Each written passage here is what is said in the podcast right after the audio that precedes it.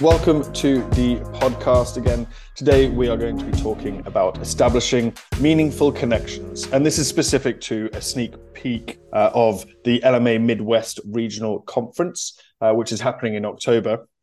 And it's really building relationships and establishing meaningful connections, both with clients and attorneys. It's, a, it's actually a fundamental facet of any legal marketing and business development role. That's the theme of the LMA Midwest Conference.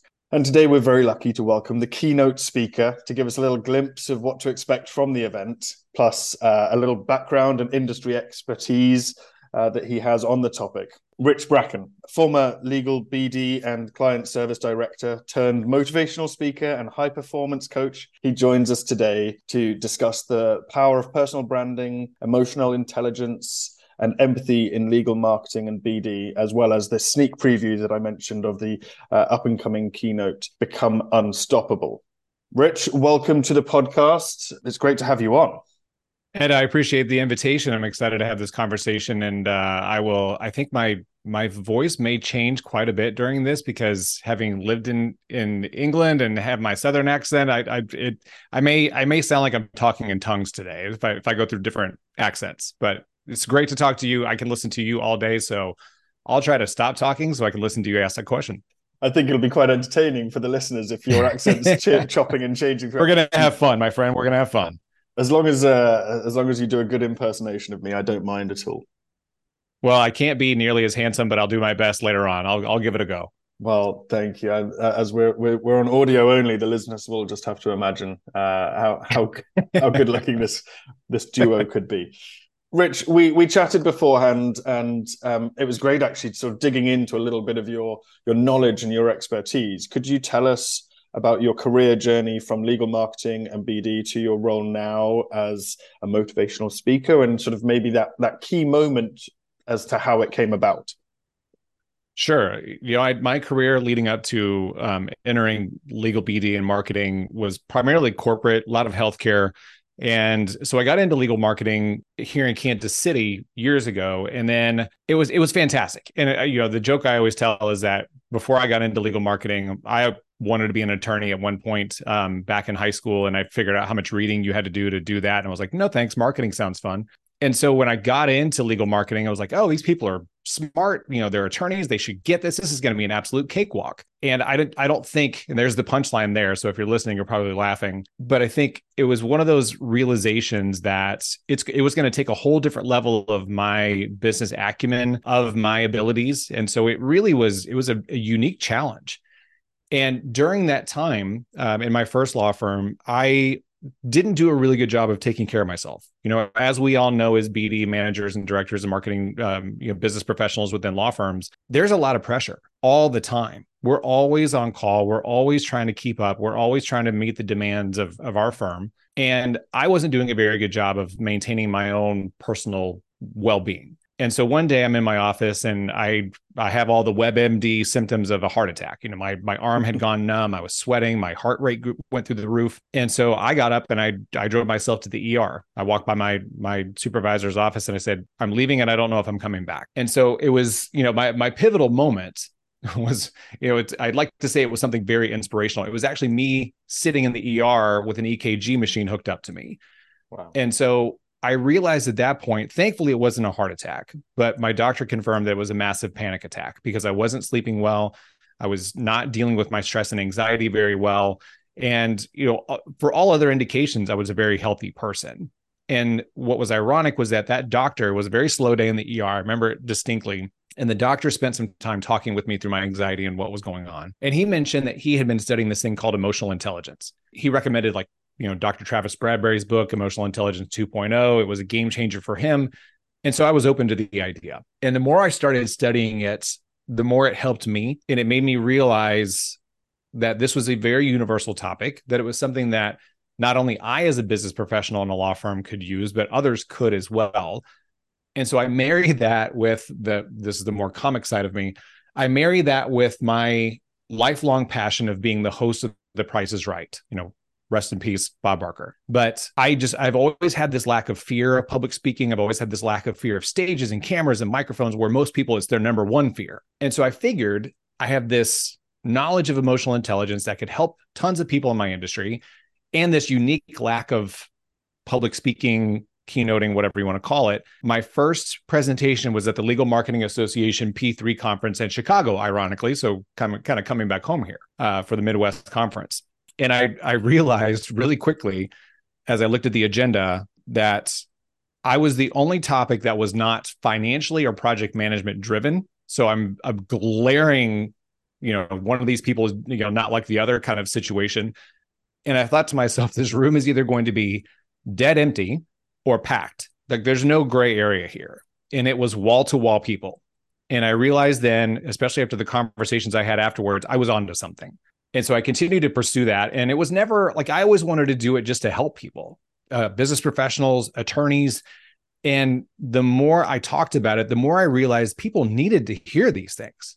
And so it was that that moment. So the ER visit, and then I would say the P3 conference years ago where it was just like this i've got to do this i've got to pursue this i want to help as many people as possible and so that kind of launched it and here i am six years later you know giving global keynotes virtually you know touring the country giving keynotes to organizations in-house counsel groups um, all kinds of organizations because this is a topic that we all need to talk about more absolutely and it, it sounds i mean what a story it, it came about from something that was definitely not planned or expected and mm-hmm. probably slightly concerning.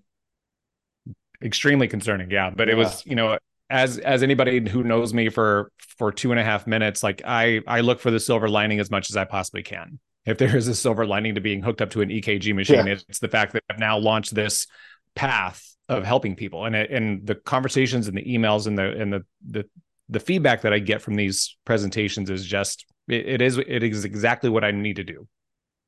It, it is, and I'm, I'm very glad, Rich, that you actually uh, went to the doctor rather than trusting WebMD because uh, you, you, could look into that and with heartburn, and it'll, it'll tell you that you're on death's door. Right. You either have a really bad hangnail or you're you're on the on the on the doorstep yes. of death. So yeah. You know, act accordingly. Rich, just following on from what you said, what do you think marketing and BD professionals in law firms can can do better when engaging with their attorneys when it comes to things like emotional intelligence and perhaps empathy? Yeah, I think for the individual, because I, I will say that it starts with us first. You know, we are in a service mentality, we are, are in a service role. But if you're not serving yourself first, you can't be effective elsewhere. Case in point, me. You know, here I was thinking I was doing all the right things, doing all the right things for my attorneys. I was working late, getting up early, working more and I wasn't taking care of myself. So my message to everyone, if you take nothing else away from this conversation, is that you need to take care of yourself first and foremost. Put yourself first. And a lot of people struggle with that because we feel like we need to be on all the time. We need to be ready for our attorneys all the time. We need to be ready for for what's coming next. And we don't take that time to focus on ourselves. And so I think the self awareness and the self management piece of emotional intelligence, understanding your emotions and then what you do with them and how you take care of yourself is beyond critical for anybody to be successful, especially long term, because it helps you understand where your limits are. It helps you set better boundaries. It helps you be more confident in what you're doing. So, from a mental health standpoint and a performance standpoint, the, the self part of emotional intelligence is critical. And then when you think about the other side of it, engaging others. So, social awareness, which is more body language, tonality, how you are engaging, how you're asking questions, active listening, and then relationship management. Because I will say, no matter how big or small your firm is, if you think about everybody on your firm roster, you probably have a different relationship. Uh, if you graded it from a, on a scale from one to 10. And so, what can you do to raise those relationships that are maybe a little bit lower up to up a little bit? You know, if you've got a three or a four, how do you get them to maybe even just a five. You know, there were attorneys that I worked with that they were never going to be buddies. They were never going to be friends. We were never going to go grab a beer. But if I could just get them to just a baseline understanding that we're good, that was a win for me. So I think the more and more business professionals and law firms engage and become more vocal and more out front leading the firm, I think understanding to take care of yourself and then also understanding how you can engage your attorneys and engage your firm members and also your clients too, because professionals are taking more of a client facing role, hopefully, uh, because that's just the way things need to go. I'm glad you said that because I was actually at a course, a training program down in Atlanta last week, and one of the messages um, there were hundreds of messages, but one was sort of set yourself up first before you you set anybody else up because to be the best at doing that you have to be in the best situation and they they compared it to uh, and it's a bit of a, a, a, funny a bit of a joke in in that it's very simple the way they compared it but they said it's like the airline safety video. Put the gas mask on yourself before you put it on others and and it's kind of right. like look after yourself make sure that you're in the best position. So i'm glad that that was that was the message that you kind of put across there. It, it is really important. When we spoke before um, I had a bit of a question for you, and, obviously we this is a, a, preview to your keynote speech, so we don't want to give too much away as to what might what you might be saying on the day. But is there a way that marketing and BD professionals can apply mindfulness approach to enhance their work lives and maybe become sort of more productive, more efficient in the workplace because of that? Oh, absolutely. Um, and I see what you're doing. You're trying to get all the secrets out for my keynote. I, I see what you're doing. Now. well, um, you, you, can give as much as you like and, and, hold back. I don't want you to to, to do the whole keynote speech now because I'm going to be there as well. So, so welcome to my keynote. Here we go. Um, no, I, I, you know, I think with emotional intelligence and mindfulness, the the two things that I, if I look back on my career working in law firms, the two things I wish I would have done more often um, one from a from a self care standpoint, being more confident in in what I had to say. You know, there were so many meetings that I would come out of that I just kind of took it on the chin, or I just sat there and took notes and okay, yeah, sure, I'll get it done. And then I would walk out of there, and no disrespect to anyone, but I would walk out and I would go back to my office. I'm like, wait a minute, I have two marketing degrees, and this individual that just barraged me about what they didn't like about this marketing piece has zero. Like they, yes, I, I mean, to a level, you have to understand client service and what they need. But I literally sacrificed the knowledge and the ability to guide that person and consult that person and and give them a better option than just doing what I thought or what I thought they wanted. And I think too, more and more often, uh, what I learned works very well. And because I will also say, and and you know, if you're listening, you're probably going to laugh at this next statement too, is that not every idea that was brought to me was a really fantastic one. And so there are times where uh, the improv training that I took on, which I highly recommend everyone to go take improv, take one improv class and it will change your life. And so the, the theory behind improv is the yes and theory. I think about it when I think about ideas that come in that I'm not necessarily on board with, or maybe aren't aligned with my timeline. And instead of just taking it and stressing out on how am how am I going to make this happen? How am I going to fit this in my schedule? How am I going to get this done? You could say oh yes I can do that. And there's also this other option. So you're not saying no because we all know that our attorneys don't want to hear that. But you're saying yes I and there's also this other option. So yes, we could go do this marketing flyer and put all of your accolades in. It will literally come with a magnifying glass to read it because the font is so small. Or or or a yes that's an option. And also there's this other option that we can make it a little bit more condensed and graphic and and make it more appealing to to watch or look at. So i think there's that piece of it. And then i think on the other side you know again tying back to the ability to to not push back or not disagree but really guide them and consult them in the right direction because deep down we all know that we we have the right answers but you know asking more questions. So with social awareness it's really all about active listening but also understanding and asking deeper questions. So instead of somebody saying i want to go do this or i want to do this event or i want to do this marketing blast or i want to do this webinar instead of saying okay sure and how do we figure this out? and all the while you don't agree with it at all you can ask more questions asking questions is an okay thing and i think a lot of times and maybe i'm just speaking for myself but i, I I've talked with enough people over the years in our positions that sometimes we don't ask those follow up questions. Sometimes we don't dig a little deeper on why do you want to do this? What's the point? What's the goal? How are you, have you thought through this? So that social awareness piece comes in really critical in this in these kinds of moments to go back and say, okay, tell me more. Explain to this. How do you see this playing out? What are your goals? Get very explicit, all with the understanding, and you can say this out loud you know, I want to help you get to the best level of success with this. So I want to ask a few questions to understand exactly where you're coming from, what we can do to make this as successful as possible. Nobody is ever going to balk at you saying, I want you to look great. I want to understand where what your goals are and what your intent is so that I can help you get there.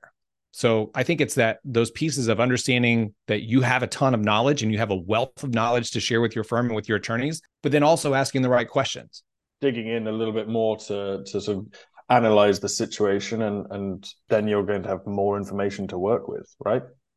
Absolutely. Yeah. And and you know i think if anything you know ask the attorneys what they do with their clients. Do they ask further questions? Of course they do. You know they need to understand all of the details. They need to understand all of the angles all of the blind spots all of the potential roadblocks do the same thing with them on their marketing and business development initiatives. What are they afraid of? Are there things that they're concerned about? What are their goals? What does success look like? Asking those questions actually develops a better relationship with those attorneys because you can you can understand them better. Makes perfect sense now that you say it out loud. Um, this is i wish i would i'm trying to talk to me like eight years ago but know, hopefully this hopefully this resonates with somebody out there that's in that position where they feel like they're saying yes to everything just ask more questions it's, it's okay to do that yeah I'm sure. I'm sure it will. There, there's a handful of people that are probably nodding as as they're listening to this now. Um, yes, hopefully, sure hopefully more than a handful would be great. Um, and, and then it's really hitting the right spot.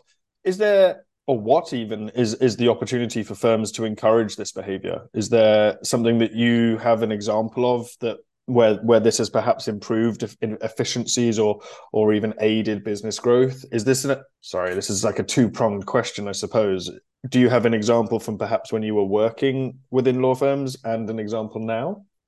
Absolutely. I think one, more and more law firms, and I, I'm getting more speaking engagement requests from law firms and from legal organizations because the conversation around emotional intelligence, mindfulness, and how it not only helps the individual, but how, how it helps the business as well have become more and more critical.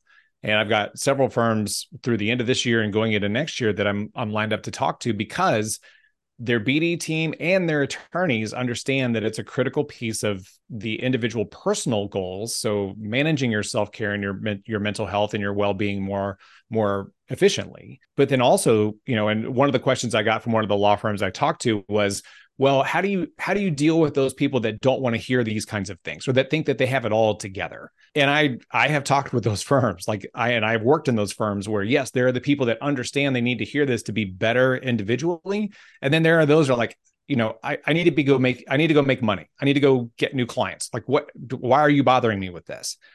And so the way i divide it is that there are those that are going to want to hear the things i'm going to i'm going to talk about and they're going to want to have better health you know better mental health better well-being and I've I've had more attorneys reach out to me after presentation saying thank you for sharing this. I needed to have the realization that I need to take better care of myself to be better for my clients, for my family, for my team, for everyone.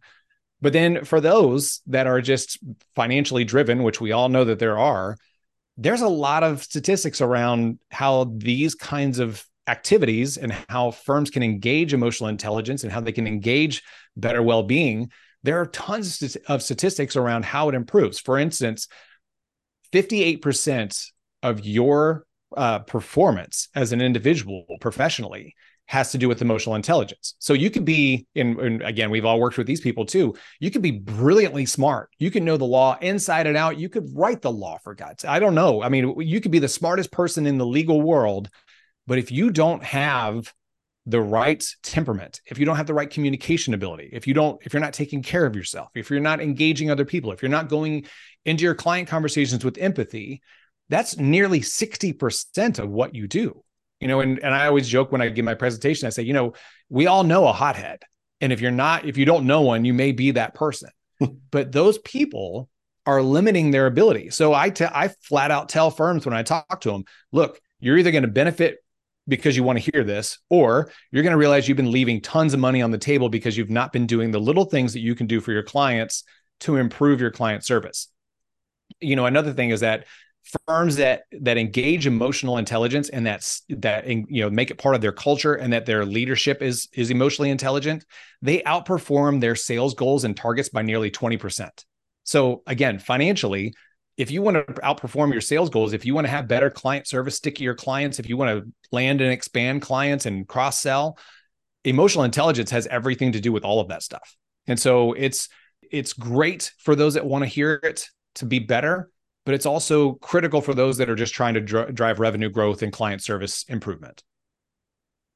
I'm loving these statistics. I, I work very much in a factual way. So getting the actual numbers that make sense I mean, it really starts to add up, doesn't it?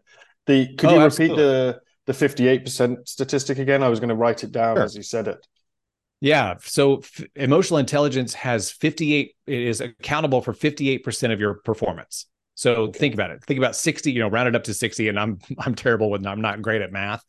But if you round it up to 60, 60% of your performance as an individual has to do with your emotional intelligence. 40% is your intellect and your skill. You know, the numbers speak for themselves. Yeah. The other statistics that I always share are th- that 90% of top performers have a high EQ. And then there's also a, a cultural battle going on with law firms on, you know, laterals and and retention of attorneys and growing their firm. And 70% of an employee's view of a company's culture or a firm's culture comes directly from the leadership emotional intelligence. So if you have managing partners, practice group leaders that are more emotionally intelligent, that are more engaged, that are more conversational and empathetic and and successful in that way, you're going to have teams that are going to be built. You're going to you're going to retain attorneys when people come calling to to try to get them to move over to a different firm. You're going to attract better talent because people want to be in a good culture. Now that you're saying it, I'm, I'm going through my head. I'm thinking, oh, yeah, that team that I spoke with. Yeah, that all makes sense. It starts to, it's, it's adding up. Yeah, I, I don't like it sounds utopian, and it and it uh, it's the thing is is that everything that you can do to erase your emotional intelligence is super easy, and so a lot of people will say, "Oh, that sounds all well and good." Well, it can be, and it's just a mm-hmm. matter of implementing it in your culture and making it a part of who your teams are and holding people accountable to those things, because you know we all we've all encountered firms or attorneys that just don't have good leadership culture, that just don't have good you know relationship management or they don't take care of themselves and they're they're difficult to talk to or they're just absolute jerks. And those are the firms that are going to start losing attorneys because people are people and you don't Yeah. want to be talked to like that. You don't want to be treated poorly.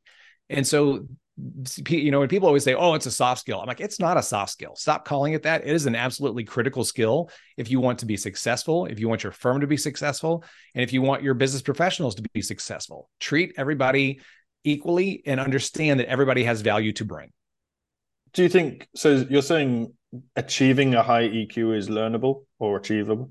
Hundred percent, and Okay. and that's the other. You know, there there are a lot of statements that I make during my presentations, especially to legal organizations, where I stop and laugh because I've been in the industry, so I can. It's almost like talking about your family. You can joke about your family, but nobody else can. Mhm. Um, but I always say, like you you can raise your emotional intelligence. You can't raise your IQ. Your IQ peaks out at a certain point. So no matter how high or low your your IQ is, you're set. And with your emotional intelligence, you can actually work on that. It is fixable. It is raisable. You can do things every single day and it will fluctuate too. So it's not just, you know, you can raise it and then it stays. You're going to have days. I talk about this stuff all the time. I have bad days too. I have days where I'm not as emotionally intelligent as I'd like to be. But I know how to fix those things. I know how to how to rectify any kind of a decline or a slip. I know how to fix those. But if you don't, and I go back to my previous self, and if this resonates with you, I I I encourage you to to study this more, and I'm happy to help anybody. But there were times where I would start slipping, maybe to have a couple good days, and then I'd have a really bad day, and that bad day was so hard to recover from. Yeah. and it took me a week, two weeks, just to get through it mentally. But now that I've understood what my emotional intelligence was and what it now is, I can get back to center. I always talk about keeping your feet shoulder width apart. Like I, I can take a shot now, and I don't fall down as easily. But when I do get knocked down, I get back up pretty quickly. There's a lot to take in here, Rich. And I'm the first thing I'm going to say is I'm gutted that you just said I can't improve my IQ. I always say, I always say it about my own. I'm like that. That just confirmed that I didn't need to be an attorney because my IQ was set at a certain age, and that just kind of wrote me out of that potential.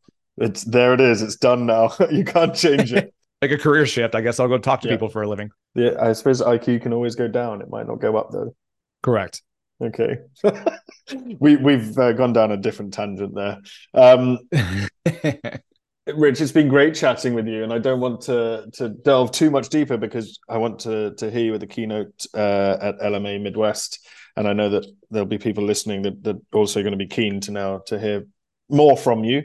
Uh, I do Mhm. want to maybe close the the conversation out with asking you what's your one piece of advice for legal marketing and BD uh, folk looking to engage their lawyers more empathetically.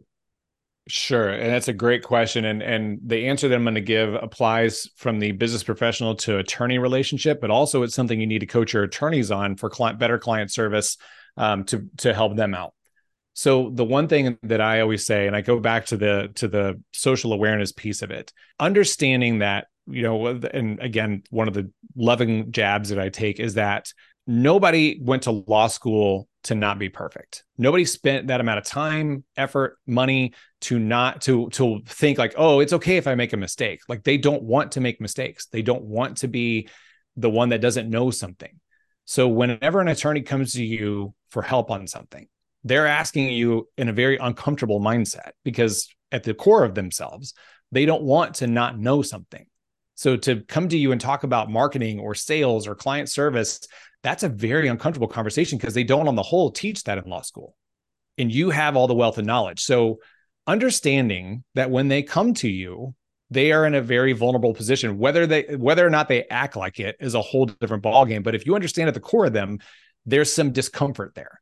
If you look at them and say, "Look, I got you. We'll figure this out, no matter what it is," and it could be the best or worst idea, it could be the the best or worst lead time. We'll figure this out. Let's talk through it just engaging them and understanding that they're coming to you with frustration and that you can be the problem solver or you can be the solution provider is huge. And where I always tell attorneys when I'm coaching them directly, when I'm talking to them about emotional intelligence, every time your client calls or every time your client emails, it's the same scenario from attorney to attorney. There's no attorney, especially attorneys, that want to contact another attorney because they don't know something.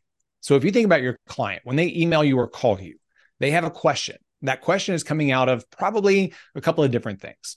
One, I've walked this scenario through and I don't know the answer to the problem.